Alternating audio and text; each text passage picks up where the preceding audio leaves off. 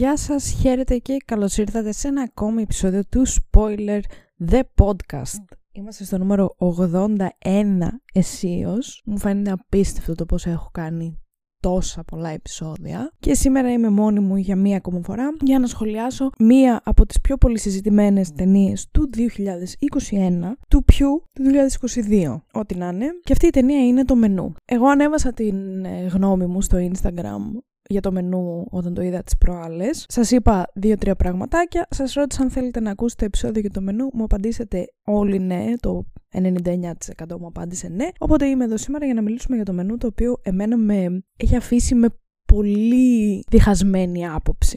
Λοιπόν, ας ξεκινήσουμε με τη βαθμολογία της ταινίας, όπως κάνουμε συνήθως, η οποία είναι στο IMDb 7,3 στα 10 από το κοινό, και 71% μέτασκορ από τους κριτικούς, το οποίο το θεωρώ αρκετά κομπλέ σαν βαθμολογία και εγώ του έβαλα 7. Με δυσκολία του έβαλα 7 στα 10 βέβαια, δηλαδή χρειάστηκα πάρα πολύ σκέψη για να καταλήξω σε μια βαθμολογία. Του βάζω 7 στα 10 διότι ήταν μία ώρα και 40 λεπτά πραγματικού ενδιαφέροντος θα πω. Δηλαδή εμένα μου τράβηξε πάρα πολύ την προσοχή δεν μπορούσα να πάρω τα μάτια μου από την οθόνη για μία ώρα και 40 λεπτά. Ήμουνα εκεί και συνήθως εγώ, όταν βλέπω ταινία, τέλος πάντων στο λάπτοπ, πάντοτε θα κάνω και άλλα πράγματα ταυτόχρονα. Γιατί δεν δυσκολεύομαι αρκετά να συγκεντρωθώ σε κάτι πάρα πολύ συγκεκριμένα για πολλή ώρα. Χωρίς αυτό να σημαίνει ότι δεν προσέχω την ταινία, αλλά ρε παιδί μου, όπως όλοι πιστεύω ότι το κάνουμε, θα παίζει η ταινία και κάποια στιγμή θα σηκώσεις το κινητό σου, θα κάνεις και κάτι στο κινητό ταυτόχρονα. Χωρίς όμως αυτό να σημαίνει ότι χάνω πολύ σημαντικά πράγματα από την ταινία ή ότι δεν την παρακολουθώ. Απλά νιώθω ότι το μυαλό μου θέλει να απασχολείται και να κάνει και άλλα πράγματα ταυτόχρονα ορισμένες φορές, τέλος πάντων. Και ήταν από τις λίγες ίσως φορές που έχω δει ταινία και που δεν ένιωσα καθόλου την ανάγκη να σηκώσω το κεφάλι μου και να κοιτάξω το κινητό μου. Δηλαδή με είχε ρουφήξει πάρα πολύ αυτό που συνέβαινε και αυτό που έβλεπα. Παρ' όλα αυτά, του βάζω 7 στα 10 γι' αυτόν ακριβώς το λόγο και μόνο, γιατί ήταν ένα πολύ ωραίο σκηνοθετικό θέαμα, αλλά νομίζω ότι το σενάριό του είναι πάρα πολύ αδύναμο. Και ενώ στο πρώτο μισό της ταινίας και λίγο παραπάνω, στα δύο τρίτα, ας πούμε, ίσως, ήταν πάρα πολύ καλό και το σενάριο φαινόταν ότι θα εξελιχθεί πάρα πάρα πάρα πολύ καλά ότι είχε πολύ μεγάλο potential να καταλήξει σε κάτι, σε κάποιο plot twist ή σε κάτι τέτοιο. Εν τέλει στο τελευταίο act της ταινίας, στα τελευταία 20 λεπτά θα πω 25, νιώθω ότι δεν κατέληξε πουθενά και ότι κάπως ήταν λες και αυτοί που γράφαν το σενάριο απλά άδειασε το μυαλό τους από ιδέες, δεν είχαν τι να γράψουν και απλά έκαναν το bare minimum για να τελειώσει η ταινία και η ταινία εγώ νιώθω ότι δεν είχε ποτέ τέλος και δεν είχε ποτέ εξήγηση για αυτά που έβλεπες. Αλλά θα σας πω πιο αναλυτικά τι εννοώ. Στο μενού πρωταγωνιστούν ο Ray Fiennes που παίζει τον ε, βασικό σεφ του καταλήμματο εκεί πέρα τέλος πάντων στο οποίο πηγαίνουν, εκείνος σε εκείνο το εστιατόριο. Είναι ο Σεφ Τζούλιαν. Παίζει η Άνια Τέιλορ Τζόι την Μάργκο η οποία Άνια Τελοντζέ δεν ξέρω αν το έχω ξαναπεί στο παρελθόν σε αυτό το podcast. Θυμάμαι πολύ χαρακτηριστικά να έχω κάνει ένα επεισόδιο για το Last Night in Soho πέρσι τέτοιο καιρό και λίγο πιο πριν, στο οποίο δεν θυμάμαι τι είχα πει για την Άνια Taylor Joy, ελπίζω να μην πω διαφορετικά πράγματα τώρα, αλλά εγώ έχω καταλήξει ότι δεν τη συμπαθώ πάρα πολύ. Τι εννοώ με αυτό; Δεν τη συμπαθώ. Δεν την ξέρω την κοπέλα για να μην τη συμπαθώ ή να τη συμπαθώ, αλλά νιώθω ότι σαν ηθοποιός δεν μας έχει δείξει πολλά πράγματα και δεν μας έχει δώσει πολλά πράγματα και δεν ξέρω αν αυτό είναι λόγω απειρίας που δεν πιστεύω ότι υπάρχει γιατί έχει παίξει αρκετά και σε αρκετά μεγάλους ρόλους ή αν είναι επειδή η ίδια δεν ξέρει να παίζει και δεν είναι καλή ηθοποιός γιατί νιώθω ότι σε ό,τι την έχω δει την Άνια Taylor Joy είναι το ίδιο ακριβώς πράγμα, έχει την ίδια ακριβώς φάτσα, έχει αυτή την απάθεια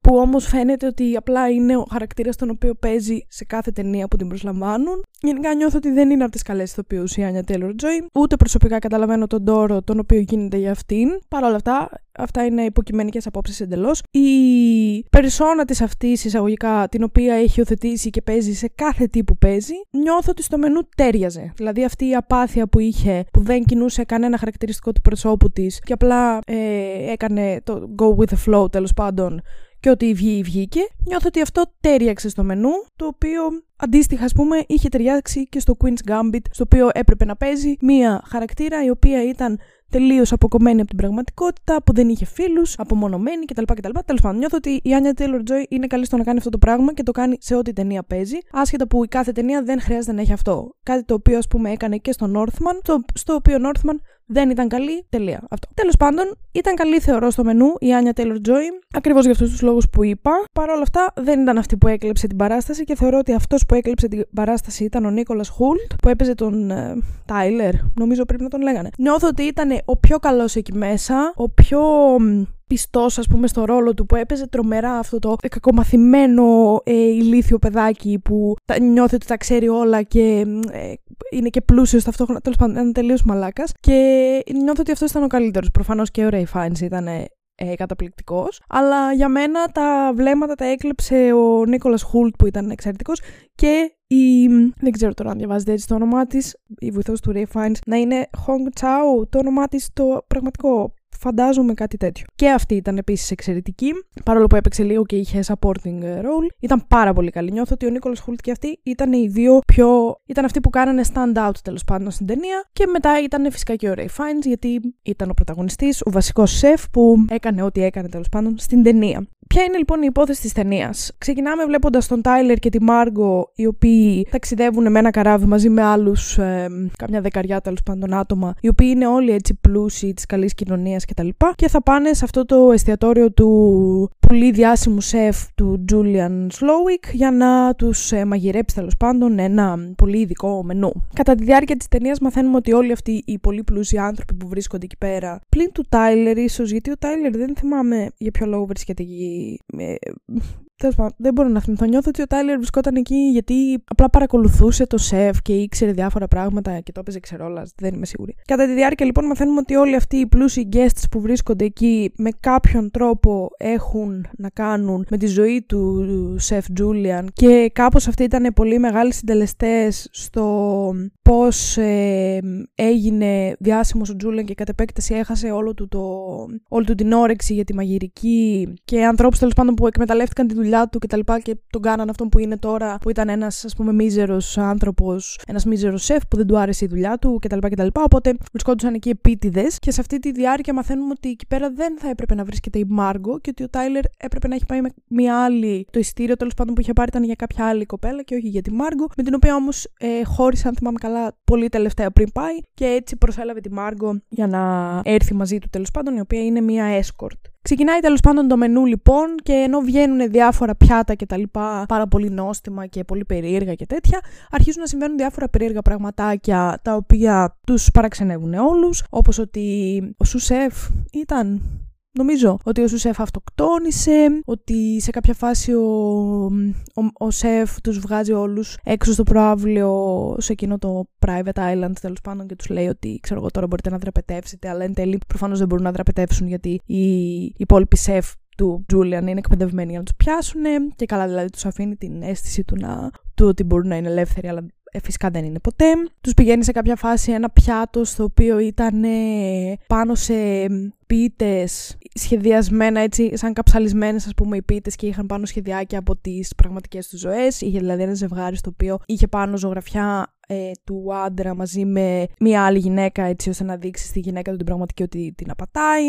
Όπου ας πούμε τυχαίνει αυτός ο άντρας ο συγκεκριμένος, η γυναίκα με την οποία είχε πάει να ήταν η Μάργκο, η escort αυτή. Ε, μία λεπτομέρεια σε αυτή την ταινία, η οποία πού αποσκοπεί. Πραγματικά, αν κάποιος μπορεί να με βοηθήσει με κάποιες απορίες που έχω για αυτή την ταινία, θα το ήθελα πάρα πολύ. Δεν έχω καθίσει καθόλου να ψάξω τίποτα για το τι σημαίνουν πολλά πράγματα. Παρ' όλα αυτά, νιώθω ότι είχα, είχε πολλές λεπτομέρειες, οι οποίες επειδή δεν εξηγήθηκαν ποτέ, ήταν τόσο ότι να είναι και τόσο παράτερες. Όπως αυτή, ας πούμε. Τι δουλειά είχε ο βασικά, σε τι αποσκοπεί και πώς μας βοηθάει εμάς τους θεατές της ταινίας να καταλάβουμε, ας πούμε, κάτι περαιτέρω από το γεγονός ότι η Μάργκο γνωριζόταν με αυτόν τον κύριο και μία φορά είχε πάει μαζί του. Δεν. Εμένα δηλαδή αυτό μου φαίνεται σαν μια άκυρη λεπτομέρεια που δεν βοηθάει κάπου. Αλλά πραγματικά, αν κάποιος μπορεί να μου λύσει αυτή την απορία, εννοείται να το κάνει. Είχαμε λοιπόν αυτές τις πίτες. Κατά τη διάρκεια της ταινίας, μαθαίνουμε ότι ο Τάιλερ είχε προσκληθεί. Α, τώρα είδα γιατί είχε πάει ο Τάιλερ εκεί πέρα. Μαθαίνουμε κατά τη διάρκεια της ταινίας ότι ο Τάιλερ είχε προσκληθεί από τον Τζούλιαν ή τέλος πάντων είχε μια προσωπική πρόσκληση για να πάει εκεί πέρα, γνωρίζοντας ότι όλοι θα πεθάνουν. Και αφού ο Τζούλιαν, ο σεφ του λέει ότι έφερες αυτή την κοπέλα εδώ, ξέροντας ότι θα τη σκοτώσουμε κτλ. Και, και ο Τάιλερ λέει ναι, τον ε, βάζει μέσα σε μια διαδικασία του να μαγειρέψει ο ίδιος ένα φαγητό για τον σεφ και αφού του κάνει ένα πάρα πολύ μεγάλο εξευτελιστικό ραντ, του λέει ότι kill yourself, ξέρω εγώ, ή κάτι τέτοιο του λέει. Του ψιθυρίζει κάτι στο αυτή που εμείς δεν μαθαίνουμε τι είναι. Το οποίο όμως καταλήγουμε να βλέπουμε βλέπουμε τον Τάιλερ να έχει κρεμαστεί με τη γραβάτα του. Καθ' όλη αυτή τη διάρκεια, επειδή η Μάργκο είναι εκεί μία ξένη και μία παράτερη και ο Τζούλιαν δεν θέλει να βρίσκεται η Μάργκο εκεί, Συνεχώς της λέει διάφορα πράγματα για το φαγητό του, ότι δεν έφαγε, ότι δεν έκανε. Και επειδή έχει καταλάβει ότι η Μάργο δεν έχει καμία θέση σε αυτό το μέρος και ότι δεν της αξίζει μάλλον να πεθάνει, θα πω, αυτό δηλαδή κατάλαβα εγώ. Πολλές φορές τη ρωτάει αν θέλει να ε, βοηθήσει το σεφ να κάνει το σχέδιό του, αν δεν θέλει να βοηθήσει το σεφ, της βάζει κάποια χρονικά περιθώρια. Εν τέλει η Μάργο λέει ότι θα τον βοηθήσει προφανώς με, με σκοπό να δραπετεύσει από εκεί και να βοηθήσει και τους άλλους ανθρώπους να δραπετεύσουν από εκεί. Δηλαδή δεν πίστεψα ποτέ ότι όντως ήθελε να βοηθήσει το σεφ να κάνει το σχέδιό του τέλος πάντων. Και σε μία έτσι, σε ένα task που της έβαλε ο Τζούλιαν, η Μάργκο μπαίνει στο σπίτι του, όπου πρέπει να πάρει κάποια πράγματα την ακολουθεί εκεί πέρα η, η Έλσα, η βοηθός του Τζούλιαν. Γίνεται μία μάχη, σκοτώνει η Μάργκο την Έλσα, αλλά ποτέ εγώ δεν κατάλαβα γιατί έγινε αυτή η μάχη. Δηλαδή, ενώ η Έλσα, καταλαβαίνουμε από την αρχή ότι, είναι η, ότι θα κάνει τα πάντα για τον Τζούλιαν, ότι θα είναι εκεί για ό,τι τη ζητήσει κτλ. Δεν ξέρω και δεν μας εξήγησε ποτέ για ποιον λόγο μπήκε στη διαδικασία να κάνει αυτή τη μάχη από τη στιγμή που όλοι θα πεθάνουν στο τέλος, γιατί να σκοτώσεις τη Μάργκο τόσο αψυχολόγητα; Γιατί ζηλεύεις που ζήτησε, που μπήκε μέσα στο σπίτι ενώ δεν είχε μπει κανένας μέσα στο σπίτι, ίσως, δεν ξέρω. Μου φάνηκε επίσης μια λεπτομέρεια η οποία δεν είχε 100% νόημα. Anyway, συμβαίνει αυτή η αψημαχία, ας πούμε. Σκοτώνει η Μάργκο την Έλσα, την ε, μαχαιρώνει και βρίσκει στο σπίτι του Τζούλιαν έναν ε, πομπό, από τον οποίο καλεί το, το Coast Guard, πώς λέγεται στα ελληνικά, για να έρθουν να τους σώσουν κτλ. Όπου έρχεται ένας ε, άνθρωπος από εκεί, μπλα μπλα, ρωτάει διάφορες ερωτήσεις και τέτοια, μόνο και μόνο για να καταλήξουμε στο ότι είναι και αυτός μέσα στο κόλπο και ότι δεν θα φύγει κανείς από εκεί μέσα και θα πεθάνουν όλοι. Παράλληλα, μέσα στο σπίτι του Τζούλιαν, και εδώ ξεκινάνε οι πολύ μεγάλες αμφιβολίες μου για το σενάριο. Βρίσκει λοιπόν μέσα στο σπίτι του Τζούλιαν η Μάργκο ένα απόκομμα εφημερίδα, στο οποίο είναι μια φωτογραφία του Τζούλιαν που πολύ παλιά που φαίνεται ότι είναι πολύ πιο νέος και δουλεύει πολύ παλιά σε κάποιο εστιατόριο ε, τύπου McDonald's ας πούμε ένα fast food άδικο τέλος πάντων, στο οποίο κάνει cheeseburgers και τα λοιπά και φαίνεται έτσι πάρα πολύ ευτυχισμένος. Το κρατάμε αυτό στην άκρη. Τέλος πάντων, γυρνάει πίσω η Μάργκο, γίνεται όλο αυτό με τον ε, Coast Guard ε, τέτοιον άνθρωπο. Και εκεί η Μάργκο αρχίζει να έχει μία διαμάχη με τον Τζούλιαν και να του λέει ότι το φαγητό σου είναι απέσιο και, τα... και είσαι ένας πολύ κακός σεφ και τα λοιπά. Προφανώς εκνευρίζεται ο, ο Τζούλιαν και η Μάργκο του λέει ότι θα καταλάβω αν είσαι. Αν θυμάμαι καλά, πρέπει να το λέει κάπως έτσι. Ότι για να καταλάβω αν είσαι καλός σεφ ή ξέρω εγώ κάτι τέτοιο, κάνε μου ένα cheeseburger με πατάτες, ξέρω εγώ. Και του λέει ότι ξέρω εγώ θέλω το κανονικό, το, το λιπαρό, το μπέργκερ που κάνουν έξω στα μαγαζιά και τέλος πάντων κάπως έτσι. Προφανώς τσιμπάει το δόλωμα ο Τζούλιαν και της κάνει το φαγητό αυτό, το οποίο της το δίνει. Τρώει αυτή μία μπουκιά από το cheeseburger, λέει ότι είναι πάρα πολύ ωραίο και πρέπει να είναι η πρώτη φορά που τρώει μέσα στην ταινία, δεν πρέπει να έχει φάει κάτι άλλο, ίσως. Δαγκώνει λοιπόν μια μπουκιά από το cheeseburger, του λέει ότι είναι πάρα πολύ ωραίο, αλλά ότι επειδή είναι full θα το πάρει, ξέρω εγώ, για να φύγει. Θα το κάνει πακέτο, ας πούμε. Και όντως ο Τζούλιαν της κάνει πακέτο το cheeseburger και την αφήνει να φύγει. Και βλέπουμε ότι όντως η Μάργκο παίρνει ένα έτσι το καραβάκι, καραβάκι, βαρ, βαρκούλα τέλος πάντων, τη βάρκα του, μπορεί να ήταν και η βάρκα του Coast Guard, δεν θυμάμαι. Φεύγει λοιπόν και από πολύ μακριά βλέπει το εστιατόριο το οποίο φλέγεται, στο οποίο Παράλληλα, εμείς βλέπουμε μέσα ότι γίνεται το όλο demonstration τέλος πάντων του ε, dessert, στο οποίο ο Τζούλιαν έχει ντύσει όλους τους ανθρώπους, έχει ντύσει εισαγωγικά σαν s'mores, που είναι ένα αμερικάνικο γλυκό με ε, μπισκότο, marshmallow και σοκολάτα. Και υποτίθεται ότι αυτά, επειδή τα marshmallows τα κάνεις στη φωτιά, τα ψήνεις στη φωτιά, ότι τα s'mores, ρε παιδί μου, τα ψήνεις και λιώνεις σοκολάτα και τέτοια και μετά το τρως. Οπότε τους δίνει όλους σαν s'mores και μετά απλά βάζει φωτιά σε όλο το εστιατόριο και καλά για να ψηθούν τα s'mores, αλλά στην πραγματικότητα απλά πεθαίνουν όλοι. Και βλέπουμε τη Μάργκο από πολύ μακριά να τρώει το μπέργκερ της και τις πατάτες της και να βλέπει ρε παιδί μου αυτό το θέαμα. Και κάπως έτσι τελειώνει ρε παιδί μου η ταινία. Ποιες είναι εμένα οι απορίες μου λοιπόν με αυτό το σενάριο, το οποίο για μένα έχει ξεκινήσει πάρα πάρα πολύ καλά. Και πραγματικά περιμένω στο τέλος να δω ένα απίστευτο plot twist για το τι θα γίνει και δεν ξέρω και εγώ τι. Και απλά η ταινία τελειώνει με πολύ flat, με, με καμία προσπάθεια τέλος πάντων διότι, οκ, okay, βλέπεις τη Μάργκο ότι κοιτάει το, βλέπει το απόκομμα της εφημερίδας και καταλαβαίνει ότι ο Τζούλιαν ήταν κάποτε ευτυχισμένος σε αυτό που έκανε κτλ. Τώρα έχει χάσει το πάθος του και γι' αυτό το λόγο θα τους σκοτώσει όλους κτλ. Παρ' όλα αυτά, του ζητάει να της κάνει ένα μπέργκερ. Αυτό την αφήνει να φύγει. Δεν καταλαβαίνω πώς πήγαμε από το ένα σημείο στο άλλο. Δηλαδή, γιατί να μην μου εξηγήσεις ότι προφανώς αντιλαμβάνομαι ότι με το cheeseburger που του ζήτησε, αυτό θυμήθηκε τα παλιά του χρόνια ως χαρούμενος σεφ κτλ. Και, και ότι γι' αυτό και καλά την άφησε να φύγει, επειδή του θύμισε πώς είναι να έχεις πάθος για τη μαγειρική και τέτοια. Αυτό δηλαδή εξέλαβα εγώ. Αλλά γιατί να μην μου το εξηγήσεις λίγο καλύτερα, όπως το έκανε ο Ρατατούι. Ρε φίλε, ναι, είναι η ίδια ταινία με το Ρατατούι, απλά ο Ρατατούι είναι animation για παιδιά και το μενού είναι horror για ενήλικες. Το ίδιο ακριβώς πράγμα που συνέβαινε με τον κριτικό, που δεν θυμάμαι τώρα πώς τον λένε, στο Ρατατούι, το ίδιο ακριβώς πράγμα βλέπουμε τώρα. Απλά με κάποιες διαφορετικές λεπτομέρειες. Γιατί να μην μου εξηγήσεις το λόγο για τον οποίο την άφησες να φύγει με μία λίγο πιο περίτεχνη. Δηλαδή, έχεις μέχρι στιγμής ένα σενάριο και μια ταινία που έχει κρατήσει μία ώρα και 20 λεπτά, πόσο ήταν μέχρι να συμβεί αυτό. Το οποίο είναι πάρα πολύ περίτεχνο, είναι πολύ όμορφο, οπτικά είναι πάρα πολύ καλό και μετά απλά το λήγεις με, ένα, με έναν τρόπο ο οποίος είναι τόσο μέτριος και πραγματικά δεν έχει απολύτως τίποτα να μου προσφέρει. Δηλαδή το ότι την άφησε να φύγει επειδή του ζήτησε να της κάνει ένα cheeseburger και ούτε καν εγώ μπορώ να ξέρω αν όντως θυμήθηκε ο σεφ τα χρόνια του, του πάθους της μαγειρικής και τέτοια. Μου φάνηκε πάρα πολύ βαρεμένο σαν concept και σαν σενάριο να συμβεί. Δηλαδή δεν νιώθω ότι τελείωσε τόσο flat πραγματικά που μου χάλασε όλη την εμπειρία της ταινίας. Αντιλαμβάνομαι επίσης ότι είχε πάρα πολλά μηνύματα για τους πλούσιους, για διάφορα θέματα κοινωνικά ή οτιδήποτε. Δηλαδή ότι είχε μια παρέα που ήταν μια παρέα. Ή τέλος πάντων τρεις συναδέλφους ε, από μια εταιρεία που εκεί πέρα έθιξε το θέμα το, το οικονομικό και το, της απάτης τέλος πάντων ε, και της κλοπής χρημάτων. Είχε ένα άλλο ζευγάρι αυτό που κεράτωνε ο άντρας στη γυναίκα. Είχε το ζευγάρι με τον Τάιλερ και την Μάργκο που ήταν escort και τέλος πάντων αντιλαμβάνομαι ότι μέσα σε όλα μπορεί να ήθελε να δείξει κάποια κοινωνικά θέματα μεταξύ πλουσίων, το οποίο επίσης δεν θεωρώ ότι το πέτυχε, γιατί δεν εστίασε καθόλου σε όλα αυτά. Το μόνο πράγμα στο οποίο εστιάζαμε ήταν το πώς ο Τζούλιαν σαν σεφ έχασε το πάθος του στη μαγειρική και σε αυτό που αγαπούσε να κάνει δεν το συνέδεσε αυτό ποτέ με ποτέ. Προσπάθησε να το συνδέσει, απλά νιώθω ότι δεν το έκανε καλά και ότι μερικές φορές απλά πιστεύω ότι κάποια πράγματα δεν αρκεί το να τα αφήνεις στον θεατή να τα σκέφτεται από μόνος του. Γιατί, OK, ναι, μεν, οι περισσότεροι άνθρωποι προφανώς τα σκεφτόμαστε. Αλλά είναι κάποιες φορές που καλό είναι να δείχνεις κάποια παραπάνω πράγματα στον θεατή, έτσι ώστε να μπορεί και αυτός να μπει με τη θέση του, με τη, συγγνώμη, να μπει με τη σειρά του μέσα στην ταινία. Γιατί, ας πούμε, οι περισσότεροι από εμάς που το βλέπουμε, μάλλον, δεν είμαστε σκατοπλούσιοι σαν αυτούς. Οπότε εγώ δεν μπορώ να ταυτιστώ με αυτή την ταινία, ούτε να μπω μέσα στην ταινία ως ένα επίπεδο. Οπότε εμένα δεν με βοηθάς σαν ε, απλό θεατή να γίνω μέρος αυτής της ταινίας και να καταλάβω λίγο περισσότερα πράγματα, απλά επειδή τα αφήνεις να εννοηθούν και εγώ πρέπει να τα σκεφτώ. Αν αυτό βγάζει νόημα δηλαδή που λέω. Anyway, θα σας διαβάσω και τα σχόλια του κοινού, τα οποία πήρα για το μενού. Λοιπόν, ο Θησέας μου έγραψε ότι ωραίο για να περάσει ευχάριστα η ώρα, καλή σκηνοθεσία, αλλά το σενάριο αγνοείται. 5 στα 10 συμφωνώ εν μέρη. Μετά, μιλήσαμε λίγο με την ε, Καλυφώνη, η οποία μου έγραψε Περίμενα πώς και πώς τη συγκεκριμένη συμφωνώ απόλυτα ε, με αυτά που είχα γράψει εγώ στο Instagram. Αν εξαιρέσεις τη σκηνή της αυτοκτονίας που ήταν σοκ και κορύφωση της ταινίας από την έναρξη, όλο το μετά ήταν κατρακύλα σε φάση νέο και αλλά γιατί, που έμεινε αναπάντητο, δεν έπεισε ποτέ και δεν έφτασε εκεί που μας έκανε να περιμένουμε από την αρχή. Όχι κακή, αλλά σίγουρα όχι καλή. Και συμφωνώ πάρα πολύ με αυτά που λέει η Καλυφώνη, διότι όντως είχε σκηνές οι οποίες ήταν πολύ σοκαριστικές και ανυπομονούσες πάρα πολύ να δεις μέχρι πού θα φτάσει αυτή η ταινία και μετά όντως κράτησε μία flat γραμμή, αναπάντητα ερωτήματα full.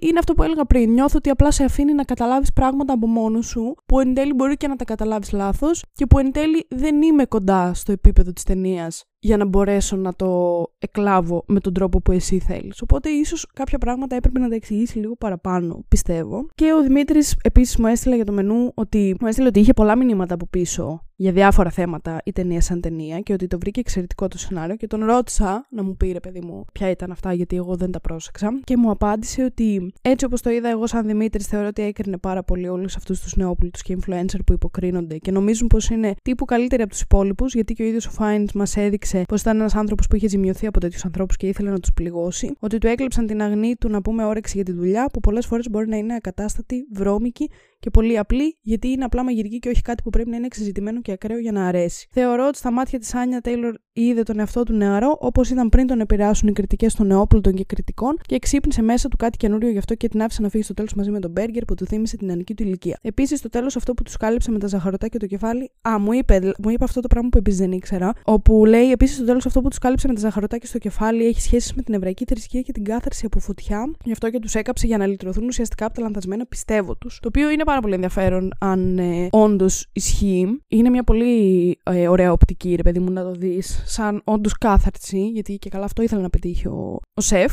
Όπου δεν διαφωνώ με αυτά που λέει ο Δημήτρης, δηλαδή τα, τα αντιλαμβάνομαι και τα βλέπω και εγώ στην ταινία. Εξακολουθώ να πιστεύω όμως ότι ήταν πράγματα τα οποία δεν μας εξήγησε ποτέ. Αυτό δηλαδή που εγώ του απάντησα είναι ότι τα είδα να υπάρχουν αυτά στην ταινία, στα δικά μου μάτια δεν εμβάθυνε σε αυτό καθόλου και μου έκαναν λίγο παράτερα. Θα ήθελα να μάθω περισσότερα για τη ζωή του σεφ πριν από το εστιατόριο ή στον τι τον έκανε να πάρει την απόφαση να τους σκοτώσει όλους και να πεθάνει και ο ίδιος μαζί με το πλήρωμά του. Δηλαδή, ναι, με νεόπλουτοι κλπ. Αλλά το να κάνουν μαζική αυτοκτονία, παύλα δολοφονία, νιώθω ότι δεν εξηγήθηκε ιδιαίτερα.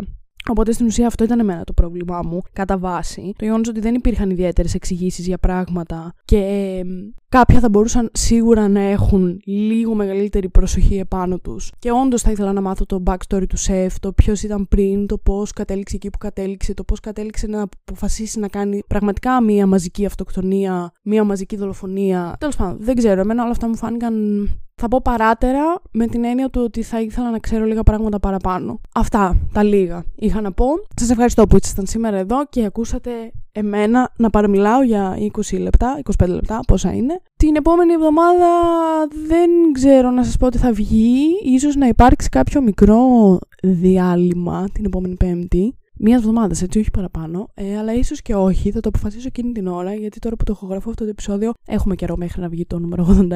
Αλλά όπως και να έχει, το επόμενο επεισόδιο το 82 λογικά θα είναι κάτι σε Marvel γιατί έχουμε πολύ καιρό να βγάλουμε Marvel. Αυτά, νομίζω, είχα να πω. Μην ξεχάσετε να κάνετε subscribe στο YouTube, like σε αυτό το βίντεο και να μου γράψετε από κάτω σε σχόλιο όλες τις δικές σας απόψεις για το μενού, θετικές, αρνητικές, οτιδήποτε. Αν σας άρεσαν αυτά που είπα ή αν διαφωνείτε, ό,τι θέλετε να το συζητήσουμε. Στο Spotify, αν μας ακούτε από εκεί, να κάνετε follow το podcast για να σας έρχονται ειδοποιήσεις για τα επεισόδια που ανεβαίνουν. Να ψηφίσετε στο poll που θα βρείτε από εδώ κάτω, το οποίο τι θα λέει, θα δούμε και να βαθμολογήσετε το podcast με αστεράκια από 1 έως 5 με όσα θέλετε ανάλογα με το πόσο σας αρέσει το περιεχόμενο που βγάζουμε κάθε πέμπτη. Και στο Instagram μπορείτε να βρείτε το podcast spoiler κάτω παύλα the podcast για να συμμετέχετε στα polls που συμβαίνουν για τα επόμενα επεισόδια και να λέτε εκεί την άποψή σας για να ακούγεται στα επόμενα επεισόδια που θα βγούνε. Σας ευχαριστώ και πάλι που ήσασταν μαζί μου σήμερα. Τα λέμε λογικά την επόμενη πέμπτη ή την παραεπόμενη στη χειρότερη. Και μέχρι τότε, τι να κάνετε μέχρι τότε; Ξέρω εγώ, να δείτε πολλές ταινίες, να δείτε πολλές σειρές, να δείτε το μενού. Ό,τι θέλετε. Σίγια.